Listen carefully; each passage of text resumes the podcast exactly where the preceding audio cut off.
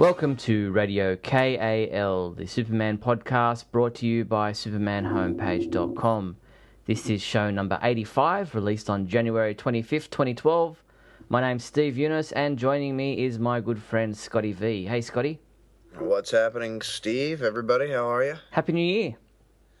To you as well, 2012 already. Wow, already. And uh, this actually, this January edition of Radio KAL 2012 uh, is uh, our anniversary of seven years of doing Radio KAL. It started back on January 26, 2005, and Wow. uh, it's been going ever since. So, uh, happy birthday to us. Yeah, I mean, somehow it just doesn't seem like I've been doing this for seven years, Steve. Yeah, well, uh, but before you, there was obviously Neal Bailey, and uh, it's been going for seven years non-stop. One uh, Radio KAL every month since January 2005. So, a uh, bit of an accomplishment. I'm uh, something to be proud of. It's exciting. It's exciting. Good Yeah. job. Nice. Excellent. Now, um, last month, or which was last year now, was uh, we looked at looked back at uh, to 2011 and as a year in review. And what are you looking forward to in, in 2012? For me, I, uh, well, I'm looking forward to just so much, but Superman related. I think uh, a lot of people have said it already. The uh, the trailer, uh, Mhm. I think we all assume will be uh, hooked onto the Batman film, uh, Dark Knight Rises. Um, not all that excited about the Batman movies themselves, Mm. so hopefully having the trailer there will give me something else to look forward to. Because you know, I'm gonna get dragged out there just by by sheer force of of, of no no willpower. I'm going to be unable to resist Mhm. seeing the wrap up to this Nolan franchise, even though they haven't been all I'd hoped they would be for me. Yeah. Uh, clearly, I'm on the outside looking in on that one because the entire world seems to think they're the best thing since sliced bread. But uh, that'll give me something to look forward to if they do attach a trailer. Yeah, well, you could always walk out after the trailer. I could. I do that sometimes. Yeah. but uh, yeah, we'll actually get uh, more into uh, this topic in our big questions segment of the show, uh, which uh, we've got a few respondents uh, to, looking ahead to 2012 and also looking back at 2011 as a year in review. So let's move into our discussion topics. We usually start with movie news, and first off the bat is news about Man of Steel. They're wrapping. They've wrapped up in Vancouver. Filming is completed there and they're currently in LA, uh, in California, and uh, will be pretty much done after this. Uh, they're at the Edwards Air Force Base uh, at, as we uh, record this, and uh, before too long, probably by the time we do our next podcast, we'll be saying that they've wrapped filming and in post production. Pretty exciting. Yeah, they've been very, very busy, and of course, people are wondering why they need so much time since the filming is clearly already done uh, or very close to done, and why they have to go to summer of, of 2013. But uh, you know, moving it away from other large tent poles is always a good thing. You don't Mhm. want to have to compete with uh, you know the move other movies that are made by the same studio, and also it gives them plenty of time to really perfect whatever effects they need to Yeah. to reshoot, to redub, whatever they have to do to really just make it the best they can make it. And I don't, I don't really think it's negative at all. I mean, other than the fact that we have to wait a little longer, but uh, you know, that's unfortunate. But but maybe that'll just mean uh, for a better movie. So yeah, they're wrapping up, but I'm sure they have a lot of other things they got to do, and and uh, we'll see what happens as as time goes on. Yeah, well, definitely would want them to perfect any uh, green screen, you know, CGI stuff that they've got to do in post production. We don't want them to rush that. Want it to look as realistic as possible. And there's also the, uh, you know, they might need to do some reshoots or pickups that they need to go back and, uh, you know, just retake some some certain shots or whatever. They can always do that. And uh, we've also we also need to see a composer jump in and, and actually score the film, which uh, we don't know who's going to be doing that or what the, the score will be. So uh, there's all that to be done in post production too. Well, absolutely. Plus, you know, there were there were times when, uh, you know, I don't know if it was ever completely cleared up, but but it appeared as though you know, the Christopher Reeve waving at the camera thing added on to the end of Superman Returns was done very late mm. and maybe didn't look as good as some of the other flying scenes in the movie, things mm-hmm. that they tried to rush in at the last minute, scenes that weren't filmed that they just had to add on. So the more time, the better for those types of things. Yeah, exactly. Exactly. Now, uh, we had a bit of casting news this late in the game was a bit interesting, and it's not so much that they've just announced who they've cast, but it's come out that certain people are in the movie.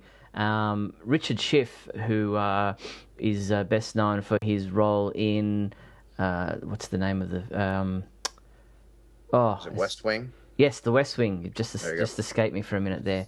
Uh, he's playing Emil Hamilton, Professor Hamilton or Doctor Hamilton. We're not sure exactly what his title will be, but he's Emil Hamilton, who uh, is well known to fans from both the comic books, uh, Smallville, and Superman the animated series, to name a few of the uh, incarnations that he's been involved in.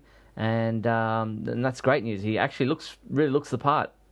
He really does. I so when I saw the picture uh, that that was posted on the Superman homepage, I, I thought, wow, if he looked exactly like that, they wouldn't have to do anything at mm. all. And uh, of course, that's a stock photo from from somewhere, probably some years ago, maybe. But uh, and whatever they do to him can only make it better. But I love that uh, Hamilton's being cast in the movie. This is something that, as a as a, as a fan of the comic books for years and years when you watch other incarnations and you go, why are they just bringing some random scientist in when it could hmm. be Hamilton? Hmm. You know, just for the fact that even if he doesn't have a large role, even if a lot of people don't care, the idea that Superman might meet with a scientist and his name could be Emil Hamilton is just so much cooler than yeah. just having some guy. So I mean, I think it's a great, great thing. You know, yeah. I, on Lois and Clark, they introduced Hamilton once, and then he was never on again. Mm. And and then they they got into this Klein guy yep. when Lois and he were going to find out if she could be impregnated by a Kryptonian, and it, that all that could have been Hamilton the whole time. I'm not really sure what happened there or why they did that, but uh, I like that Hamilton is cast here, and I think it's going to be cool. Yeah, it's and it's a nod to the fans because like the the average person in the cinema is not going to know who Emil Hamilton is, but the fans who are you know familiar with the Superman uh, universe will uh, appreciate the uh, you know the, the, fact that they've gone to that uh, length to cast or to name the character uh, somebody from the uh, Superman mythos. So that's great news there. There's um, a couple of young stars who are being named as being in the film, playing a young Clark Kent and a young Lana Lang. And I also heard rumor of a prop, of a possible young Pete Ross. So there's a few uh, teenagers there uh, who'll obviously be playing um, the younger versions of those characters uh, for a flashback scene or a you know a, a, recap scene of some kind. So that's interesting as well. It is interesting, and if it is a uh, you know obviously we don't have all information. No. But I, I like the idea that uh, they're going to be going back and um, looking at some of these things from from from a different perspective and uh, the idea that it's a flashback as opposed to you know a current time happening. In other words uh, we've talked about this before. You know do we need to really start from the beginning or can we just have little little uh, hints of the past mm. through flashbacks? And that's kind of an interesting way to go about it. And and it's a way to yes show some of the origins without really making a full-on origin pick which we yeah. still don't really know for sure. But uh, it appears that that's maybe what they're going for. Yeah, so that'll be cool. Now there was a rumor about a, a cameo of Lex Luthor as uh, with Bradley Cooper starring as Lex Luthor, but that seems to have been debunked. Uh, but there's still people hanging on. The guy who started or who posted the rumor to start with is still adamant that it's happening, but um, I find that one a bit hard to believe. Well, you know, there are there are. I mean, I hope that in, even in this day and age, there will be still some surprises, some things oh, yeah. that filmmakers are able to keep under wraps. And uh, it would be kind of cool if a cameo by Lex Luthor just letting us know that he's there, maybe in the background, maybe helping set things up uh, the way he wants them to go. Mm.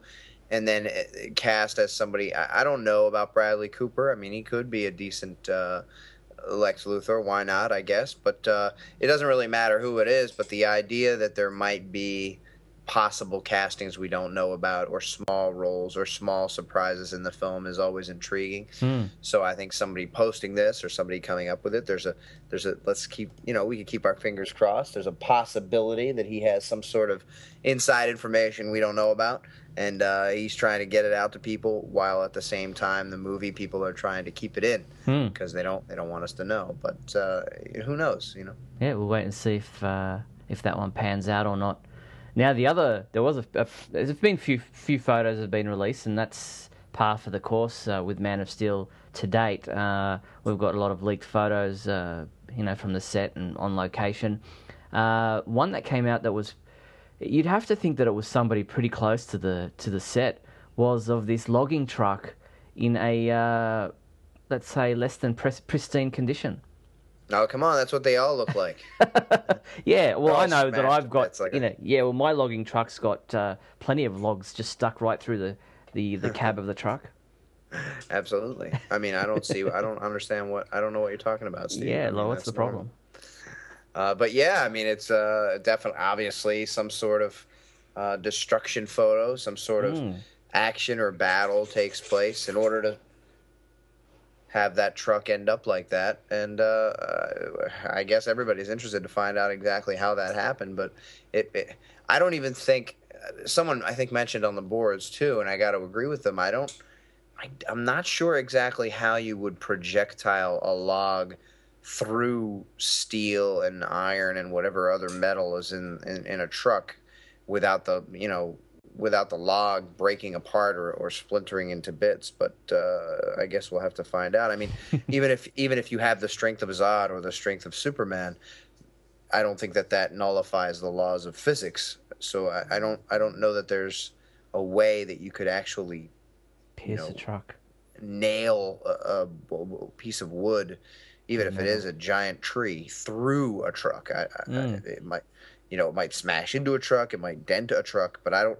I'm not sure how you could even if- you know even if they're sh- maybe if they're sharpened and you're throwing them as spears, I, but I don't know. I, Yeah. I'm not exactly sure how that could have occurred, but uh, Well, maybe we'll have to get a, uh, a science, scientist, uh, a physics scientist on here and just, just let us know whether or not that's possible. yeah, you know, Or, or, or we uh, could uh, contact MythBusters. That's it. That's it. One time it was a truck somewhere in Alaska that had logs through it, and they would know about it. You could Well, probably you could out. probably have some kind of you know Hamilton type scientist call into the uh, to the live show, Sure. And maybe uh, yeah, yeah, that's a great idea for a topic. You could have not just the log truck, but you could have him on, and fans could call in to to ask him questions about Superman science Sure. and and let him explain whether or not it would be something that would be possible within the confines of what's been explained about Superman. Maybe the author of that, uh, the Science of Superman book. Possibly, not a bad idea. Not a bad. Oh, we're just throwing up ideas here on Radio Oh, KAL. We're just we're uh, full of 'em. We're, we're full of it, I think. Yeah, we're full of something. now, uh, there was another photo of uh, Henry Cavill uh, with a young fan uh, during filming, and Hen- Henry's in his full Superman costume uh, on bended knee uh, to pose with this uh, young fan. Uh, we don't know who he is. He could be a child of one of the, the crew members or just someone who got to go on set. But uh, I think that was a, a, a lovely photo just to see Henry taking the time out to, to get down to this kid's level and, and pose uh, with a, for a photo with him. Yeah, it's it's very cool because it shows uh, his willingness to, you know, be the character and and and and uh, be ex, you know accessible to to young people and Mm. to fans and and that it's not something that you know a lot of fans or a lot of actors will oftentimes shy away from um, publicity being seen in shots you know uh, autographs that kind of thing but uh, you know this certainly shows that he's willing to uh, take take a picture with someone Yeah, and the costume looked pretty good. It does look good. Uh, I'm not. I'm not so sure about the overall look in this particular picture, but obviously this is offset and not lit the way they'll light it in the movie. Uh, he looks a lot skinnier to me in this photo than he has in other um, pictures that I've seen.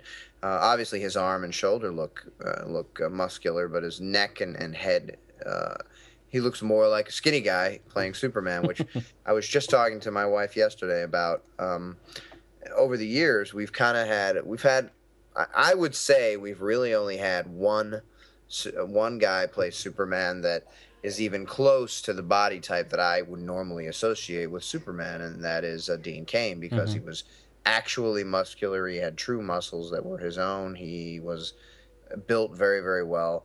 And uh, other than that, we've had really skinny, lanky, long guys come in, and you could see uh, on the Donner films, uh, you know, during the Christopher Reeve auditions that they have and included in the extras, that that he's really young and really skinny and and kind of lanky, and doesn't doesn't appear to be the type that you would necessarily cast mm-hmm. to play what what the embodiment of Superman is. And in general, there were times when they would model the ca- the comic book character after the Christopher Reeve guy, but if you look at the overall uh, embodiment of Superman comics, he's usually a big guy, mm.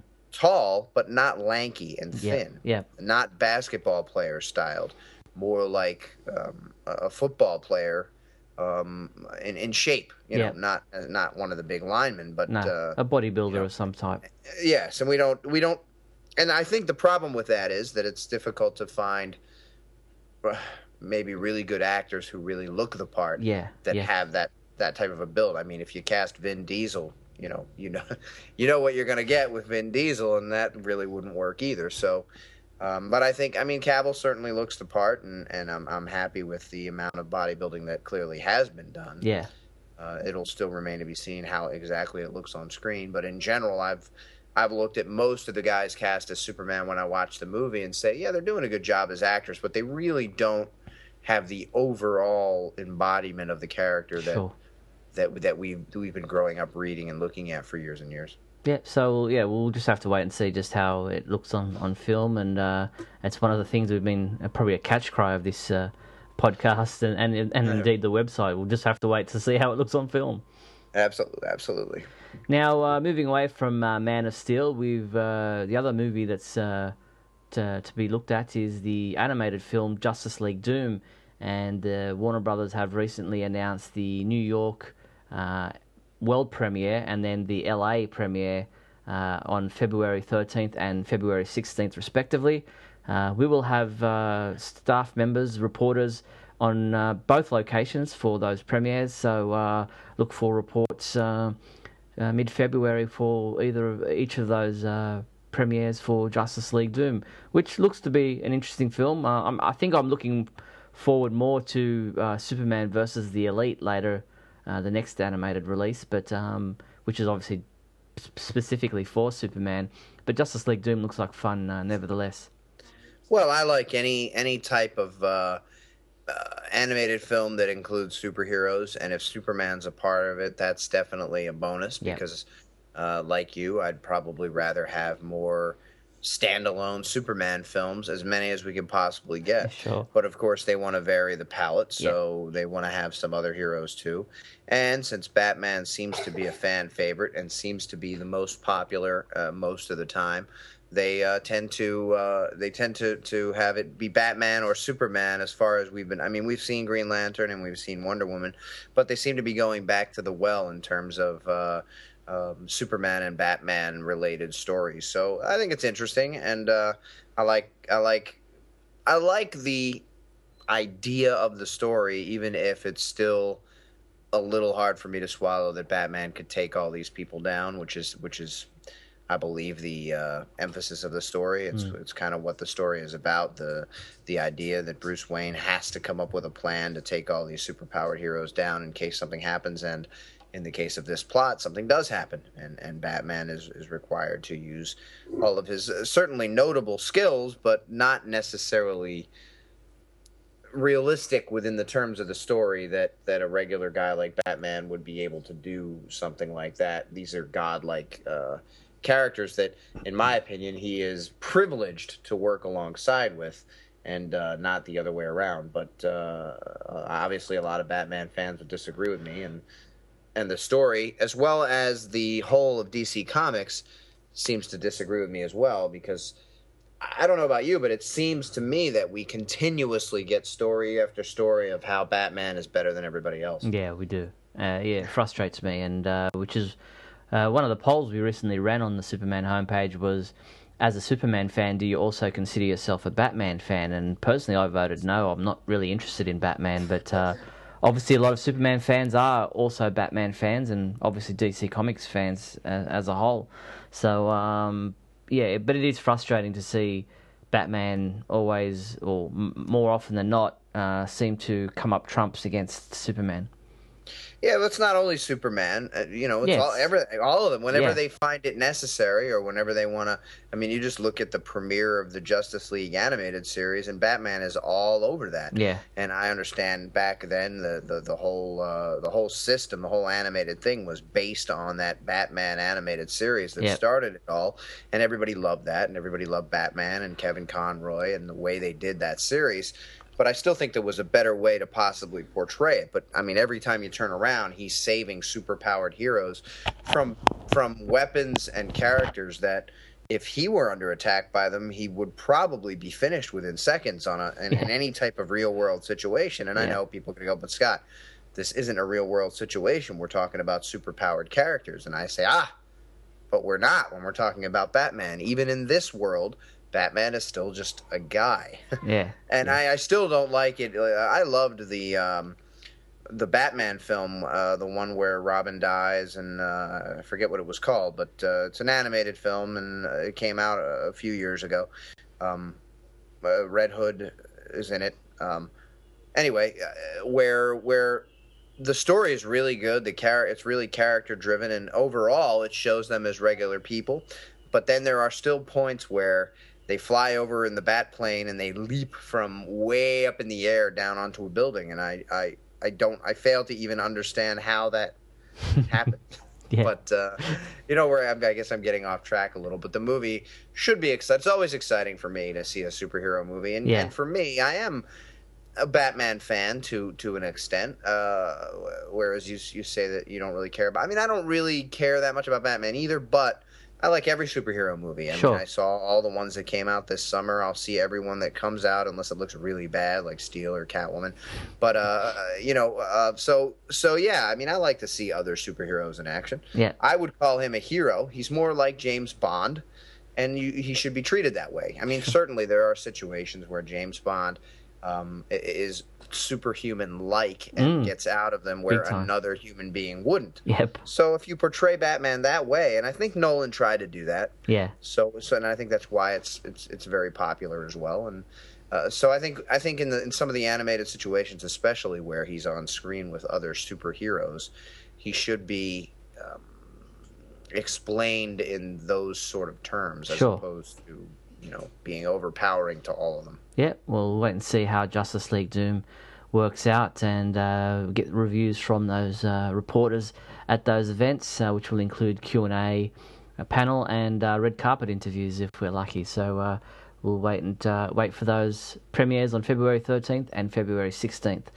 Uh, so that's pretty much our movie discussion. Um, the only real TV point that I'd like to raise is that the three pack of fun DVD set of Young Justice episodes uh, will be uh, shortly uh, released. It uh, pretty much just collects all three uh, single disc releases that have been uh, released to date, um, and that's pretty much the first.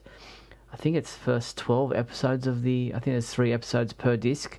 That'll be nine then. So there'll be nine episodes in total on that release. Um, so nothing really big there. I mean, it's it's just, I guess, just their way of uh, continually having something on the shelves for people to, to look at and possibly purchase. Well, I know that um, you live in in uh, Australia and, and America is very very capitalistic. It's it's you know a lot about making as much money as you can. I mean, George Lucas is a prime example of releasing the same thing over and over and over again and actually getting people to buy it. Somehow, uh, he manages to do it on a regular basis and continues to do it. I'm still certain that we haven't seen the last Star Wars release, and we're going to see more as time goes on, and probably more and more after that. So it seems to me that that's what uh, Warner Television or whatever the uh, subsidiary is that produces these is going to keep doing that type of thing with these animated shows. That they did it uh, with the Superman animated Mm-hmm. series. They did it with Justice League. Um, it's it's it's I don't I don't think they're coming straight out and saying, "Hey, we're going to rip you off." But on the other hand, um, eh, people still don't seem to catch on that. Hey, they're just releasing three episodes at a time, and when they're done with this, they're going to release all the ones they already released, and then when they're done with that, they're going to release the full set of, of uh, series number one, the the the, uh, the first season. Uh, and still, they go, "Oh, I love these! I got to go out and have these Yeah. and buy them." Or they buy them for their kid, and then they and they go, oh, "Well, I could have had nine of them instead of three of them for around the same price, or a little bit more if I would have just waited a few months." And then they get people mad.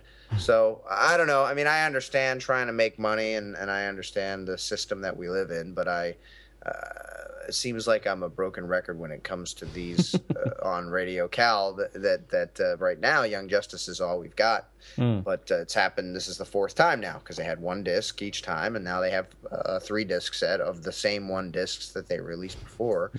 So I don't know. Yeah, uh, it's uh, they're just maximizing their profits, which is what the, the their business is now. Uh, that uh, release uh, does contain all first twelve episodes uh, available, so there's four per disc, four episodes per disc, and that will be released on a- April seventeenth.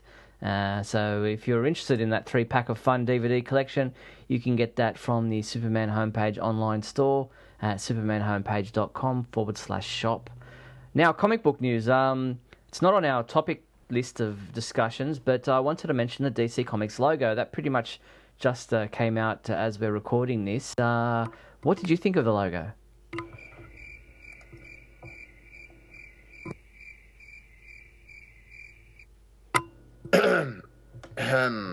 uh, sorry for the long pause. Um, I didn't know what happened there. I'm uh, I'm confounded and confused, and I don't really know what to say about the logo. It's I think you've just said it all uh, there. I guess it's a logo. Uh, is that? I mean, I don't know. Yeah, no, well, I mean, from my point of view, and I mentioned this on the live broadcast that we did, as a graphic designer who designs logos uh, for a living, um, I like the logo from a corporate point of view. It's a it's a nice design. It's um, it's it, it has uh, possibilities in regards to you know um, changing it for each different character or each different um, application. With you know, say for the Green Lantern one, they've got that green glowing lookout coming out of the C.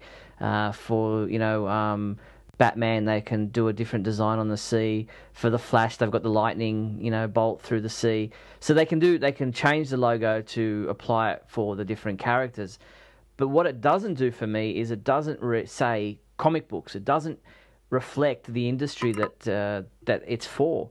Um, it's a nice corporate look, as I said, but for comic books, for the entertainment value, it just doesn't seem to reflect that image. And uh, I'll, I'll reserve more judgment until I see the way it can be animated in a um, theatrical version for, say, uh, you know, at the beginning of trailers or the beginning of movies uh, or in commercials on TV or what have you, to see how it uh, relates in an animated version, whether the D is actually a D that peels off the C or how they go about doing that. But um, from a design point of view, I quite like it. But from an entertainment point of view, reflecting the industry that it's supposed to reflect, I don't think that uh, it it does its job. But uh, it may grow on us, just like the swoosh did. Well, you know, I was one of the people who really liked the the the new logo when it came out a few years ago. Uh, I think, I think part of most people's problem with it was that it was new, that it was different, that they're used to. They were used to the stars, uh, the the old the old circle The pattern bullet. that it was before, and the the bullet. And uh, I, I- I'd like to think that that's not at all what my issue is here. I mean, uh, I, I my grandfather before he died used to say things like you know when the tim burton batman came out he used to say things like oh adam west show is definitely the best batman there'll ever be you know uh, uh, based and it would be you know whether it was a remake of a cowboy movie or whether it was a remake of a superhero movie or a redo or whatever always the old was the best. So in this case, we'd say, ah, oh, no matter what they do, you know, uh, Bud Collyer will always be the best uh, Superman or whatever. Uh, but with this case, I don't. I'm not. I'm not somebody who's just uncomfortable with change. I mean, I do agree with you that it looks kind of cool from a corporate standpoint. It kind of reminds me of like an insurance logo or a, or a uh, you know a big company type of logo. And I know that DC Comics is kind of a big company, so it could fit in that way. But yeah, you're right. It doesn't it doesn't look exciting. It doesn't look dynamic. It doesn't look like something that um, would interest people in comic books or but really really fits on comic books. Um, looking at the second picture that you have posted on the site, where it does kind of enhance it for each type of character, and we're making guesses based on what we think they might be. Um, it does. It looks a little cooler, but mm. it's still, as you say, it's um, you know, these the second ones look more alive, look more dynamic than the first ones do. And if it's going to be a brand wide thing where they put it on movies, trailers, TV shows, and books, uh, I understand that as well. But it's it's still a little bit odd in terms of it, it's not like the swoosh in that that one you could still see being used for what it was. And it really was just an update of the logo that they already had. Mm. it wasn't all that different. It was just a little more lively i think. Uh, these kind of seem a little more for lack of a better word dead. Yeah, just kind of static. you know uh, yeah. Yeah. Yeah well we'll see just whether it does grow on us grow on us and whether or not they uh, do enhance it in some uh, further capacity. Um, it doesn't look too bad on the uh, mock ups that I saw of them putting it on the covers of comic books or on the spines of graphic novels. it looks quite, uh, uh, you know, quite good in those positions. But, uh, well, it's, it's not been received that well by fans. But again, it might just be that it's, you know, comes down to change and people are, you know, just become familiar. It doesn't seem that long ago that the other logo was uh, was released. So whether or not the issue with uh, trading, trademarking, or uh, uh, that kind of legal issue has is why they've decided to release this logo uh, now, and why they didn't do it at the relaunch of the DC New Fifty Two. Uh, whether they thought that would be too much change in one go, I don't know, but we'll wait and see what happens. Well, the other thing that that uh, I think you know, in reading some of what they're saying, it was our goal to capture DC Entertainment in a dynamic and provocative identity. Our solution is a living expression which changes and adapts to the character storylines and the way fans are consuming content. Now, that can easily be read, you know, as you bring up, you know, maybe it's the the copywriting issue, maybe it's maybe there's something else behind this. So you could read that line as a line of BS, you know, that they always release uh, uh, kind of press releases where they explain these things away in those sort of terms. But in reading that and, and the idea that they're releasing these books same day as ebooks and that you can get them on your iPad and all that stuff, um, I could see this this as something that's alive, even when you're reading a comic book. You know, you're talking about movies or, or trailers or television where they're actually filming with a computer and they can do that. But on books that are normally static, and they will be, you could still have these kind of living logos on the front page or on a place where you would go in to buy the comics or which would then make it more exciting to see mm. as part of your application on your screen as buying a comic. So i think that maybe that that could be you know and as they say wait the ways fans are consuming content that could be what they mean by that as well. Yeah, true. Uh, okay moving into other comic book discussions uh, with a few comic books since our last podcast uh, that we've read. Our Superman number four came out pretty much just after we recorded the last Radio KAL, and the issue number five will be available on the day that this goes live, so or goes on on the on the website. So uh, Superman four, we'll, we'll discuss that. Um, was the issue where Heather Kelly went uh, missing and then appeared on air uh, on a TV show uh, discussing her predicament and what happened to her, and pretty much giving, uh, you know, uh, taking away any blame from either Clark Kent or Superman in regards to uh, what had happened. And um, it was, uh, yeah. What did you think of the story? Well, this is an issue that I had um, in Smallville as well. Um, obviously, uh, Superman is not a murderer because she isn't dead. Yep. nor was Ollie a murderer because Lex Luthor uh, was not dead. But the idea that the impetus was there, the you know, especially with Ollie, uh, he meant to do it. He intended to do it. The, the the plan was to do it. It just so happened that Ollie failed. Does that necessarily, because he's a failure at being a murderer, does that make him any less an intended murderer? Now, in this case, Superman wasn't trying to murder anyone. He just realized that he had to stop the rampage of the creature that Heather Kelly had apparently been uh, taken over by. So, if she was accidentally killed, he would still be her accidental killer. But since he, she did not die, is he off the hook completely? I would say that legally he is.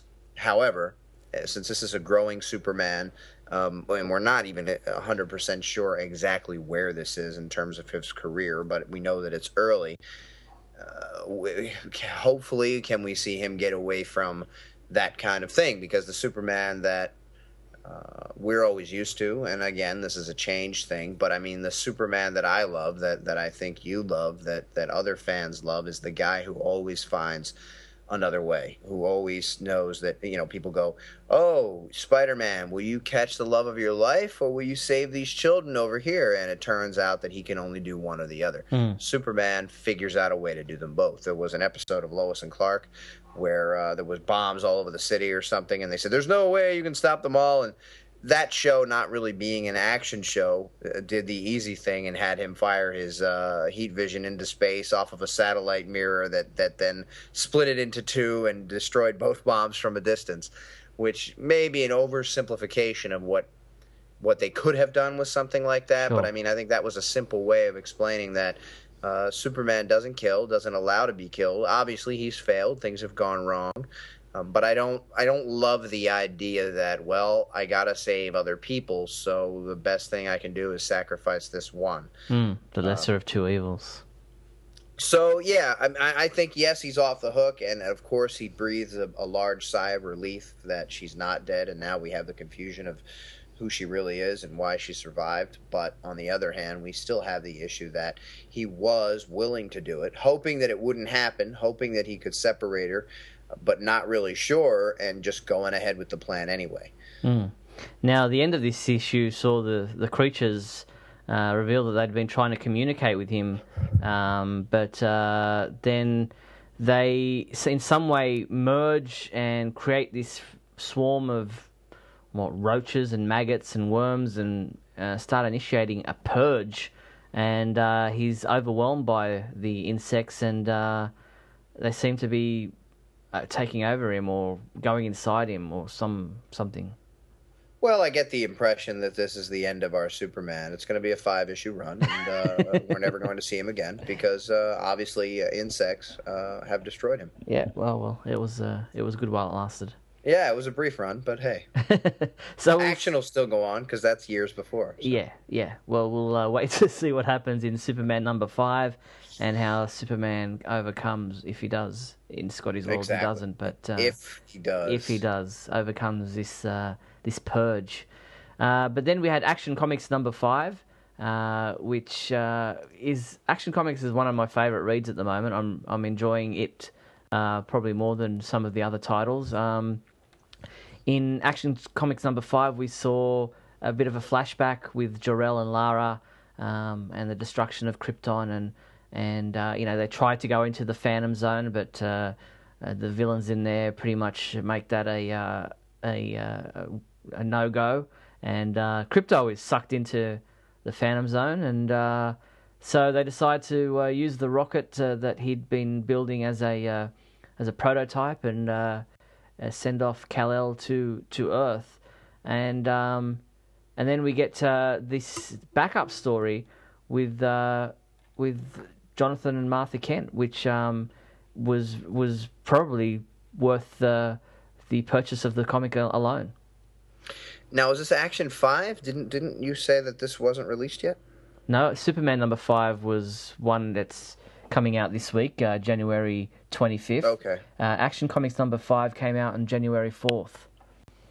Holy moly! Wow, am I behind on that? I don't think I, I, I don't think I have it. I honestly don't think I ever got it, but that sounds kind of cool. yeah, it's a, it's a, it's a pretty much a flashback of, of the origin, which uh, Michael Bailey, who reviewed the comic, uh, was a bit surprised by. He he was of the opinion that uh, we weren't going to be getting an origin story in this run, and that's what he thought Grant Morrison had pretty much uh, explained. But um, I was actually, and as Michael was as well, was I was touched by the backup story, which is called Baby Steps, and it shows Jonathan and Martha Kent going through the whole process of realizing that uh, they can't have children, that she's, uh, you know, they have trouble falling pregnant to start with, and then she has a miscarriage, and um, you know, from my from my perspective, uh, having been a bereaved father, and for people who haven't read my book, um, and Michael uh, explains that uh, between him and his wife had similar issues with uh, with pregnancy and stuff. It was a very touching and heartfelt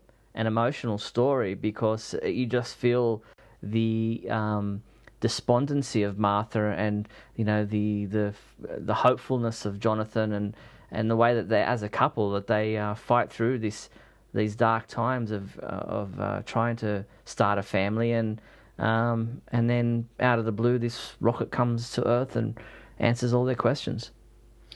Yeah, that would be nice uh, if, if every time something like that happened, that uh, someone could get a rocket that had a super kid in it. That would be like uh, the greatest hero of all time, and uh, will grow up wonderfully and, and be just a great kid. And uh, but uh, but in the comics, of course, we do have things like that happening now is Morrison? Did he write the backup story, or did someone else? No, somebody else wrote the backup story. The backup story is attributed to Sholly Fisch, who is doing all the backup stories uh, for Action Comics. Uh, but Grant Morrison does touch on it briefly at the end of his story, um, which is called Rocket Song.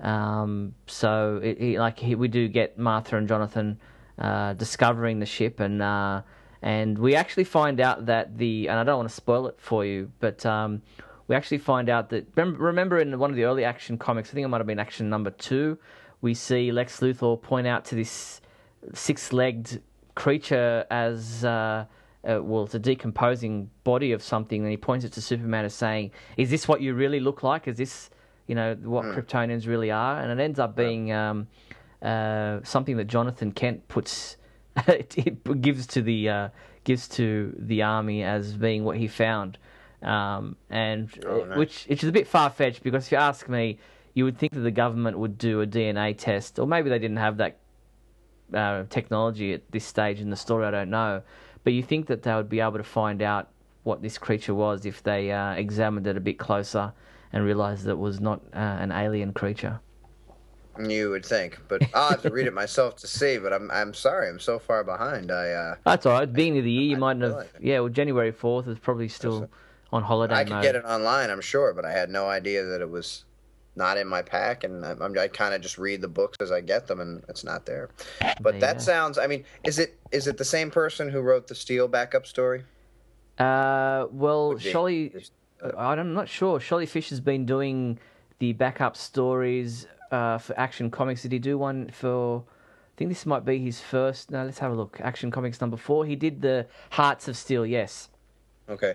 Because yes. that backup story, uh, and I've read it in many different reviews, uh, was probably better than the book itself. Sure. The, the yeah, actual sure. story that took place in the book. Yeah. And the art was just spectacular. If it looks and, and, and reads like that, um, I, I, could certainly see how it would be a great story. I mean, uh, and then that that kind of development and depth and emotional impact, yeah. um, is oftentimes missing from these books. And I know it's Action Comics, and I know that they've said it's gonna be just that. It's gonna be action from page one to page twenty, and, and that's what we're gonna see over and over again. And and that's great. But I mean, it is nice to dive in a little bit and see what the impetus of these characters is and mm. where their emotional uh, substance lies, and, and that kind of a backup story.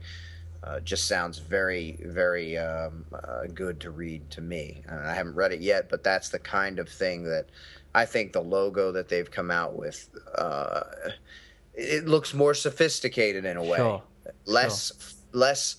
I don't want to say fun, but less kiddie, less you know, more mature, more more like a book that an adult would want to read. Sure. And now, these kind of stories, I think, help that thing to go along. Yeah, now Sholly uh, Fisch does write both stories that you both backup stories, but it's a different artist for the uh, number five. Uh, Chris Cross does the artwork for for that uh, Martha and Jonathan backup story, but uh, still great artwork nevertheless.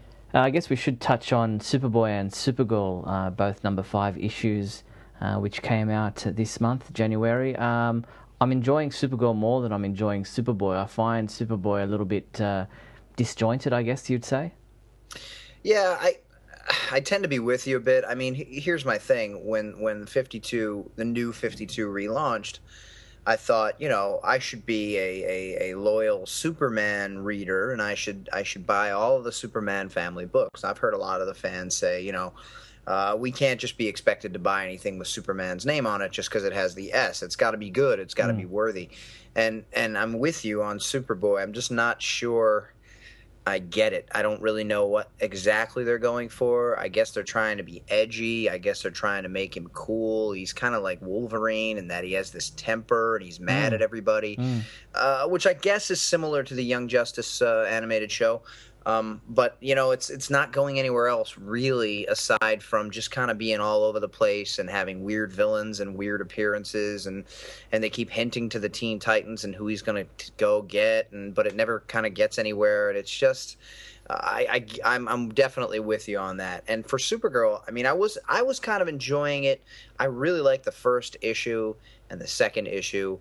Uh, I'm falling a little bit cold on the guy in the space station that's uh, revealing things about her past, somehow knows or whatever, and, mm. and is uh, kind of teasing her with little bits of things. And and uh, I don't know, it just seems a little weird. You know, the the the the thing that she killed that wasn't really alive or whatever because it was a, a, a I don't know made in a lab or, or I, I'm not sure I'm really enjoying that either. But I do like the the general tone of at least her personality and her uh, reactions to things more than I am with Superboy. Yeah, I like the with Supergirl number five uh, that we got to see the whole thing about Argos City and uh, you know uh, her father Zor-El and you know the fact that he uh, there's a message there in that red uh, sunstone that she's got in her possession and you know we got a bit of a flashback as to what happened and now she's been you know, the, what's happened with uh, Krypton has been uh, confirmed for her, which was an issue that she had with Kal-El when he uh, told her that Krypton had blown up, and she didn't believe him at first. So uh, I guess there's that confirmation for her now. Um, not sure about this World Killer character. There was a lot of exposition in Supergirl number five as to, you know, the, the typical villain thing, the the monologue of this is what I'm going to do and this is who I am and this is what's going to happen and you know, just do it already. You know, stop talking about it. Uh, yeah, give everybody warning so that we can prepare and stop you.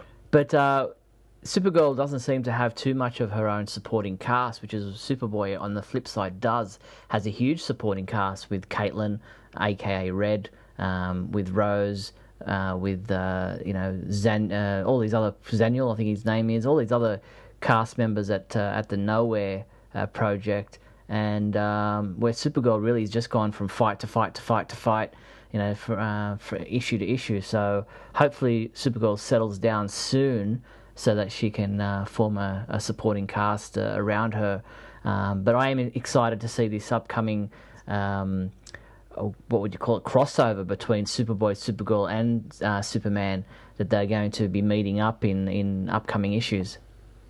I'm interested in, in that as well because I think that obviously uh, the first meeting with Superman didn't go all that well. You mm. know, they didn't get along particularly well. She was being the bold young girl who doesn't want to believe anything that the older person tells her, and and I get that, and I understand her. Uh, confusion when she first arrives on this planet and, and apparently had no idea before now uh, what exactly had happened or why she was here. So mm. she was finding it very hard to trust people, and I think that I would hope that the second meeting would go better. And as far as meeting with Superboy, uh, he doesn't seem to get along too well with anybody. So uh, I'm not really sure how that's going to go. Yeah, that'll be an interesting confrontation. But uh, yeah, so that's uh, the Superman books, um, the, the the core books at the moment. We'll uh, we'll discuss the, the upcoming issues of uh, Superman number five and Justice League number five in our next uh, Radio KAL podcast, as they're released on the day that this uh, podcast is released. Uh, so we'll be sure to discuss them next turn around. Uh, moving away from comics, uh, looking forward to this announcement about a Lego Batman 2 DC Superheroes game. Um, the the Lego series of of games is one that I've enjoyed. I've played the uh, Star Wars one, the Indiana Jones. Um, I think there's a Harry Potter one. So yeah, I've enjoyed the Lego series of games, and to be able to include Superman uh, in the Batman Two one um, is going to be exciting. I'm a bit disappointed that again it's labelled as Batman. Batman's mm-hmm. you know the uh, the core character that everybody else seems to hang off. Uh, but uh, Superman and Wonder Woman will be included, as will Lex Luthor uh, and the Joker in this uh, in this Lego Batman 2 DC superheroes uh, release, which will be released for all major gaming systems summer 2012, which I guess is about six months away. Yeah, man, we're getting close now. Mm. I'm glad that you were the one to bring up the Batman thing this time because uh, even though you agreed with me last time, it's nice that I'm not the only one who's whining about it. But uh, did you play the first Lego Batman? Uh, yes, I did. I've played that one as well. Um, with you know Robin uh, following him around, and uh, you know you can switch between the characters, and they all they each have their different uh, you know capabilities, uh, which is which is great. And I love the fact of the Lego games that you can go back after you've completed it and uh, do other parts of the game that you weren't able to do because you didn't have, say, in the case of the Star Wars games, you didn't have the you know the robot capabilities, or in the Batman game, you, you can play as a villain and access different other rooms and and areas uh, as a villain. If we're gonna do a podcast where we're talking about geeky things like superheroes, we we gotta say droids. Steve, sorry, in sorry. Star Wars. Yeah, droids. you're right. Droids. My, I only point that out because you know we're geeks and all. And yeah, yeah. So my bad. My bad. But uh, I'm, I'm I, yeah, I never played. The only one I played was Indiana Jones because mm-hmm. I'm a big Indiana. Oh, actually, I played Star Wars a little bit, but I'm a big Indiana Jones fan, and uh, I thought that was kind of cool. I, yeah. I, didn't finish it. I had borrowed it or something along those lines. Right. But uh, they're kind of quirky and they have little jokes in them, and they're mainly mm. comedy issue type things. So yep. I think they're fun and they're fun for the whole family. And, and they're, you know, so we talk about being adult, we talk about being serious and, we, you know, uh, having good dramatic storylines and things. But on the other hand, these are superheroes, and uh, there there is a, there is something to be said for having a book like Superman Family coming out, and having games like like uh, the Lego superhero type games that, that everybody can play. And yeah. You can team up, and you can play with your your son or your daughter or your or your brother or your mom. Even you know, I played a little with my mom. We were playing Star Wars. Uh, they're, they're games that you know with a little time everybody can kind of get along and, and play and, and team up and so I think it's kind of neat. Yeah, no, it's uh, something to look forward to uh, later this year. Uh, now, uh, talking about later this year, uh, we mentioned in our last podcast, I think, about what we were looking forward to uh, for 2012. Um, probably on the top of both our lists was the release of a trailer for Man of Steel. we'll get more into this in the big questions segment of the month. Um, but yeah, I, I I'll probably say the highlight for me looking ahead, not knowing what's coming, uh, is uh, seeing the trailer for Man of Steel and also uh, the two animated movies that we should be seeing uh, Justice League Doom and Superman versus the Elite. Yeah, I think that Elite one is going to be, uh, has the potential. I remember the storyline and uh, it was really cool. That I was shocked by a number of things that happened when reading the comics. So. Mm-hmm if they can incorporate some of that into the movie, I think that uh, that'll be a really, uh, really cool thing to see. Yeah. Now, uh, you mentioned earlier uh, about our live uh, Radio KAL broadcast that we do uh, on. did indeed. Yeah, Monday nights at 8:30 p.m. Pacific Standard Time. we, in recent times, had were lucky enough and and, and fortunate enough to have Jack O'Halloran. on as a special guest. He obviously, as all Superman fans know, starred as Non the uh, the mute brute of uh, the Superman movies, uh, Superman the movie and Superman 2. And uh, yes, indeed, he does talk, and he had a lot to say on Radio KAL Live, especially this little segment about uh, an altercation he had with Christopher Reeve during filming. Now, Jack, I wanted I had a question for you myself. I was just looking at your uh, Wikipedia page, and there's a mention there about an interview you did with Starlog magazine back in 2006, in uh-huh. which uh, you state that uh, you and Christopher Reeve didn't get along that well during the making of the Superman movies, uh, and, and I suppose that there was an incident where you two nearly came to blows. Is that something you can uh, expand on? Well, you know, it, it, Christopher was uh was a harmless person, man. Sure. You know, really, yeah. He was uh, he was like um, he was very young in his mind when he came on the set to do Superman. Right. He had never really done anything other than uh, uh, I think a love of life, a television show, yeah. And, and some uh, Broadway play or something he yep. did, holding a spear with Katharine Hepburn or something. Yeah. But uh, you know, and he really got into the role and all this stuff, and I guess lifting all those weights and everything. I don't know, but uh, he, I, you know, I introduced a lot of people on the set to a, a very, very good Italian restaurant in London, which was owned by dear friends of mine, and. uh and and they used to eat there every night, and you know, and I used to eat by myself on one side of it because I, you know I had a table of my own, and sure. I kind of liked that, and uh, uh, I had friends of mine that would come and visit me there and stuff, and and one day the guy called me on the phone and he said, Jack, he said, how well do you know Christopher Reeve? And I said, uh, well, I work with him. I said, well, what, why would you ask me that? He said, well, he was in here last night and he was talking about you and your father and uh, organized crime and who you are and where you come from. And I said, what did you say? And he said, hey, he was talking about all this stuff about your father and everything. I said, really? So I went on the set the next day, and I was waiting for him to come to work, and uh, and he came to work, and, uh, and I said, Christopher, we need to have a word, and I, and I took him in a room, and I said, uh, How well do you know me? And he said, Oh, what do you mean? I just know for what you know what you've done in the film industry, and um, and uh, working with you here. And I said, Well, uh, let me ask you a question. What gives you the right? To go into a restaurant and talk about something in my life that you have no idea what you're talking about. Mm-hmm Oh, I never did. He started getting uppity, and I said, Son, let me tell you something. If you ever mention my name outside of this place again, you better put Mister in front of it. you ever talk about my family or anything else to do with my family, I'll rip your face off. You understand that? And and he and he very you know cowardly. Oh, I, I apologize. I said I said yeah, and I left and I went outside the room and he came behind me and we got outside, there was a crowd there, and all of a sudden he got bravado, and he, and he started to say something to me or something. I turned around, and I said, "What did you say?" And he said, "You can't talk to me that way." And I took him and put him up against the wall, and I had him up against the wall by the neck, and I was ready to punch this. And and Richard Donner came up behind me, not in the face, Jack, not in the face, please. which made me actually laugh. You know, and it was so it was a, you know it was like a, a slight altercation, and you know, uh, and, and I you know I I sort of like let it go, and he just kept his distance from me. He never. You know, uh, he didn't come around me too much after that. You know, he, he was very polite and hello Hawaii and everything, but uh, and I never really he wasn't my cup of tea. You know, sure, um, fair enough. Uh, Gene, I hung out more with with uh, Brando and Hackman and people like that. You know, Christopher okay. was just Christopher. You know, he was a, he was harmless, uh, and you know he uh, he actually when he got hurt, he helped a lot of people.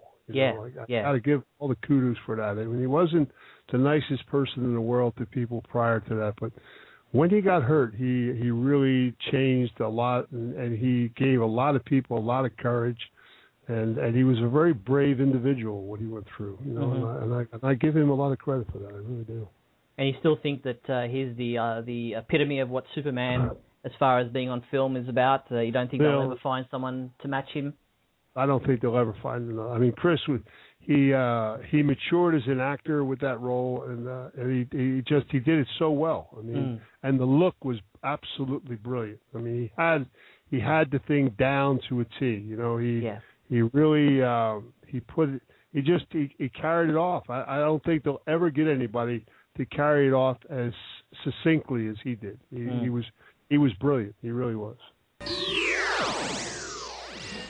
So, what did you make of that, Scotty? Well, I'm I'm trying to decide whether or not the, there was a. You think I would know, having seen the movie so many times. Was there a scene where, in costume, he could have possibly grabbed Christopher Reeve as Superman by the throat and maybe whispered it when we weren't looking or or or that they could have edited over so that he could kind of get away with doing that on set i mean uh, i know he was a great non and all but uh, wow it seems like something you could get fired for yeah, well, um, I imagine that they're on on most movie sets. That not everybody necessarily gets along, but um, yeah, uh, you know whether he's That's embellished assault, that, though. I yeah, mean, whether he's embellished the story and um, you know after the fact or uh, or not, um, eh, that's only Jack will really know, and I don't know who else might might have witnessed that uh, on set. But um, It's kind of funny because earlier I was discussing how uh, Christopher Reeve was kind of a skinny, uh, long lad, but not particularly strong looking or Yeah. muscular. And I know he did work out a bit, but I mean, Jack O'Halloran is kind of a big guy, Yeah. and uh, I certainly wouldn't want to get backed against the wall by him, let alone grabbed by the throat.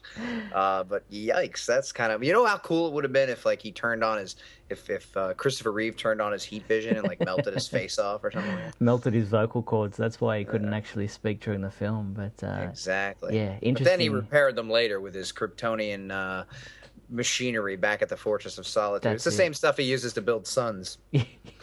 yeah, so an interesting behind the scenes tale there, and uh, we once again thank Jack for coming on to Radio KAL Live and being a, a great special guest. And uh, And lest anyone think that that was all it was about, uh, he did mention that uh, Christopher Reeve was, was a lovely man Oh, yeah. and, and the best Superman he's seen to date. And apparently they they definitely got along uh, after the fact, and and uh, everything was okay. yeah, he definitely wasn't speaking ill of the dead. He uh, he had a lot to say, uh, good things to say about Christopher Reeve.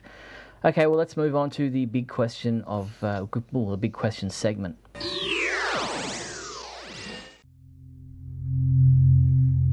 Let's start with the big question. Last month's question was What was your highlight of 2011, and what are you looking forward to most in 2012?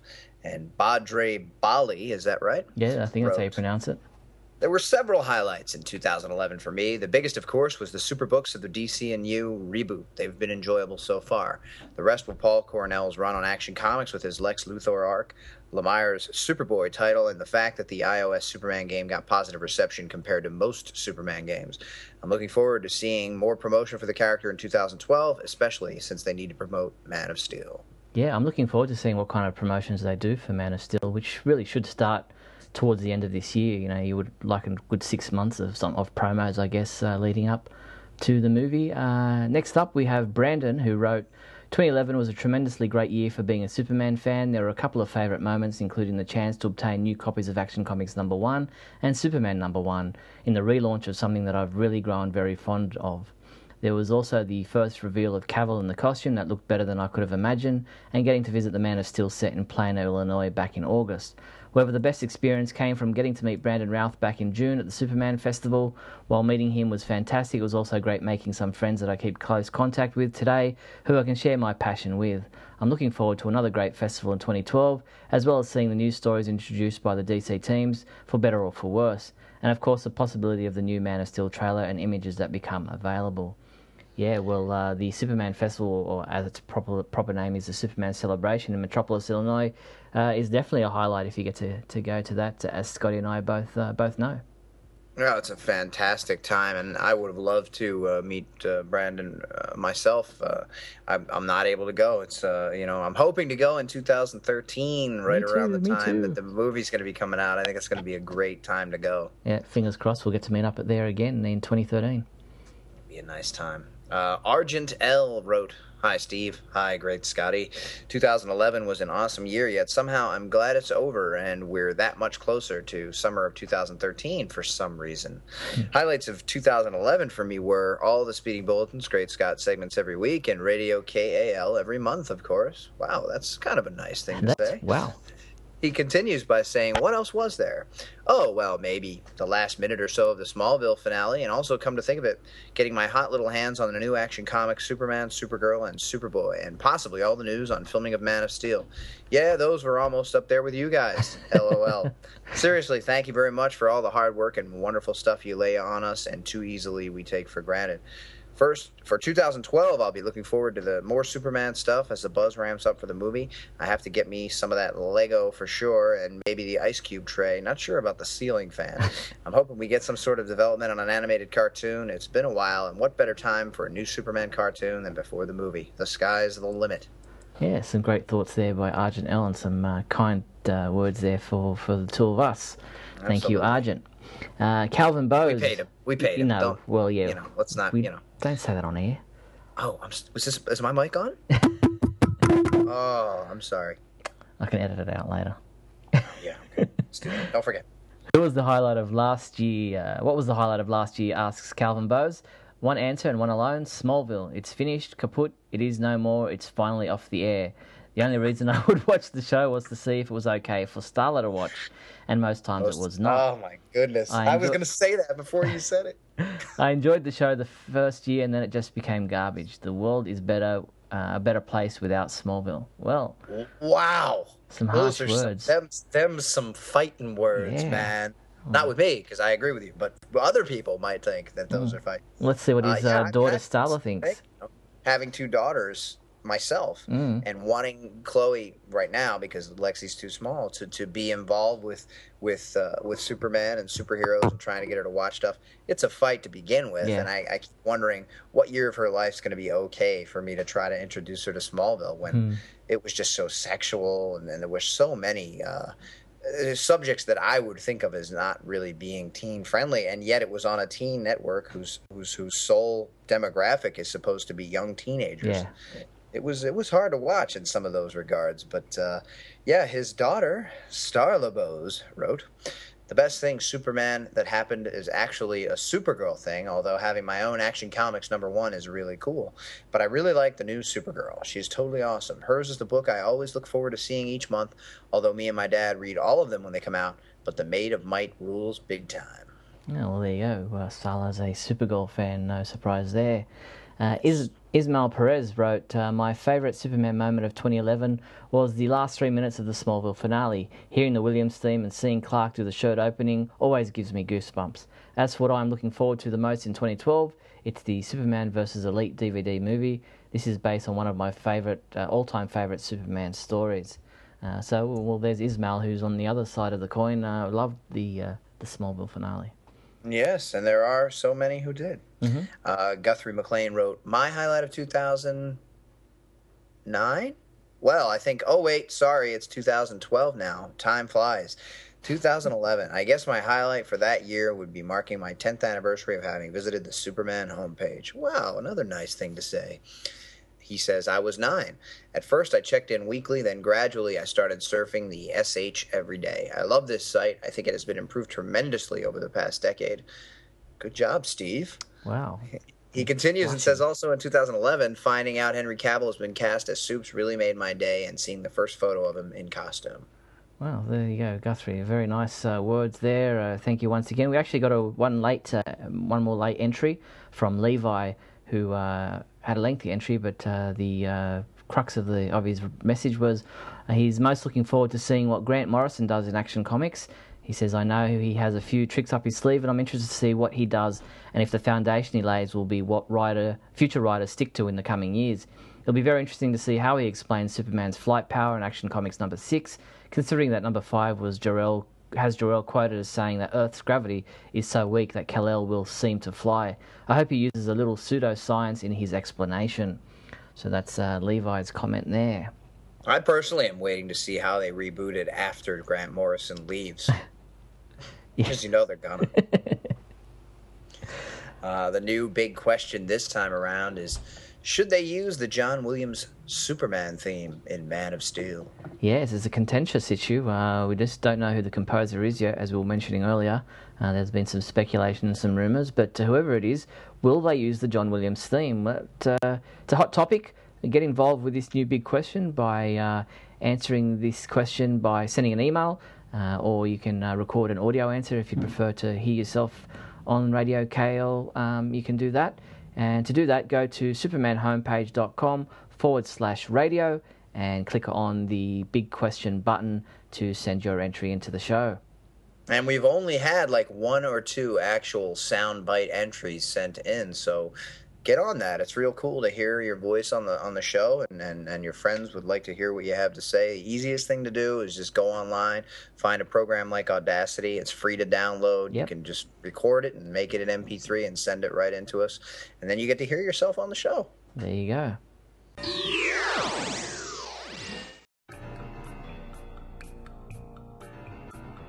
Mysteries are explored. And yet nobody's ever heard of you. That feels like a lifetime ago. Several lifetimes.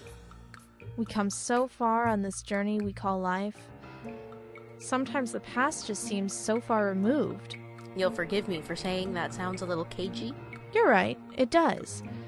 But my personal history is just that personal. And I would like to keep it that way. Problems are confronted. It's a beautiful day, don't you think? Too damn bright. And listen to the birds sing. Ain't that nice? Too damn loud. And look at this nice guy helping you from the car to the house. What a gent. Too damn insufferable. And plans are made. You will continue pursuing this Zod and Brainiac? Absolutely. It ain't over till it's over. Join Her Highness in Superman, The Last Son of Krypton, issue 85, on January 25th, 2012, only at pendantaudio.com. The search for answers continues. You sure this thing is safe? Of course. You hardly ever hear about one of these devices frying neural tissue from the inside out. And Metallo has questions of his own. What the hell is going on? Take a guess, Einstein. Tune in to Supergirl, Lost Daughter of Krypton, episode 57, coming January 25th at pendantaudio.com. Now I'm starting to think letting Blondie out of my sight wasn't such a good idea.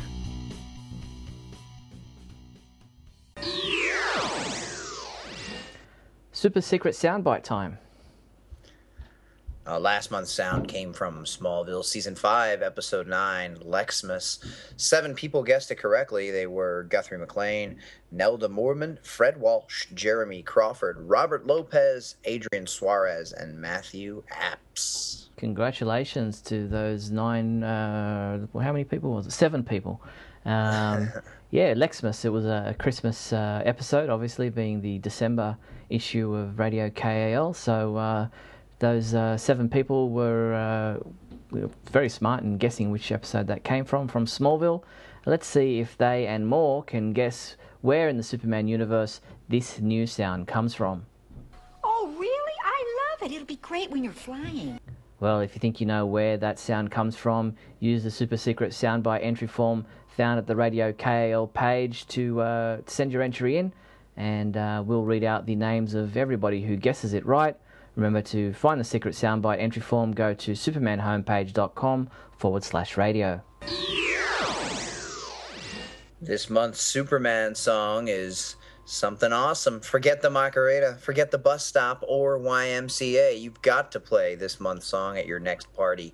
The song is Superman by Black Lace, which was released as a single in 1983 and made it to number nine in the UK charts.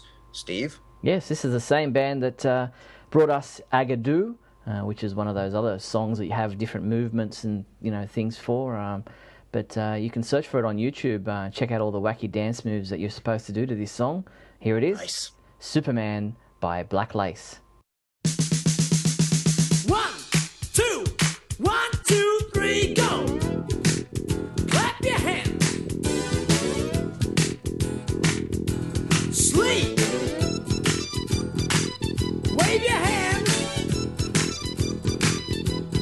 Hit your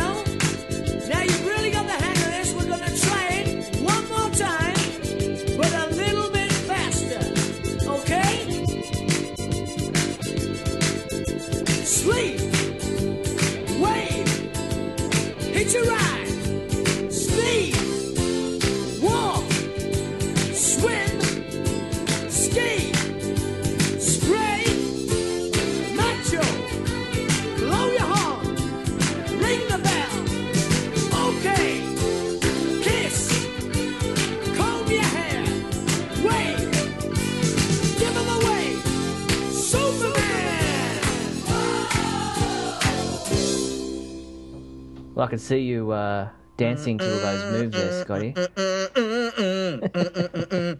Oh, I'm still dancing right now. Why just why, why, why is it over? It should be longer. It should go on forever. It should keep playing until we do next month's show. Well, I mean, that's that's a song that you should be able to teach your daughters to dance to. Uh, yeah, I don't see why not. She loves making up dances and stuff and, and, and learning dances. So uh, uh, maybe I'll get around to that at some point. Maybe. Well, that's the show for another month. Now, uh, remember, if you have a suggestion for Scotty and I in regards to a topic you'd like us to discuss here on Radio KAL, maybe there's a song you'd like to request, and uh, we've already got a request for the our February show, uh, so uh, we'll stay tuned for that. Uh, Mm. no way they're finding a song better than that. No, well, th- that'll be that's a that's a, a tough act to follow that one. But uh, any of any any of your suggestions can be sent to us. Uh, you can email me via steve at supermanhomepage.com or if you prefer to get in touch with Scotty, you can email him via scotty at supermanhomepage.com and we'll endeavour to use your suggestions in a future podcast. But for now, that's the show, as I said. Thank you, Scotty. Thank you, Steve, and everybody. Remember, if you think there's a better Superman website out there, you are wrong. You've been listening to Radio KAL from supermanhomepage.com.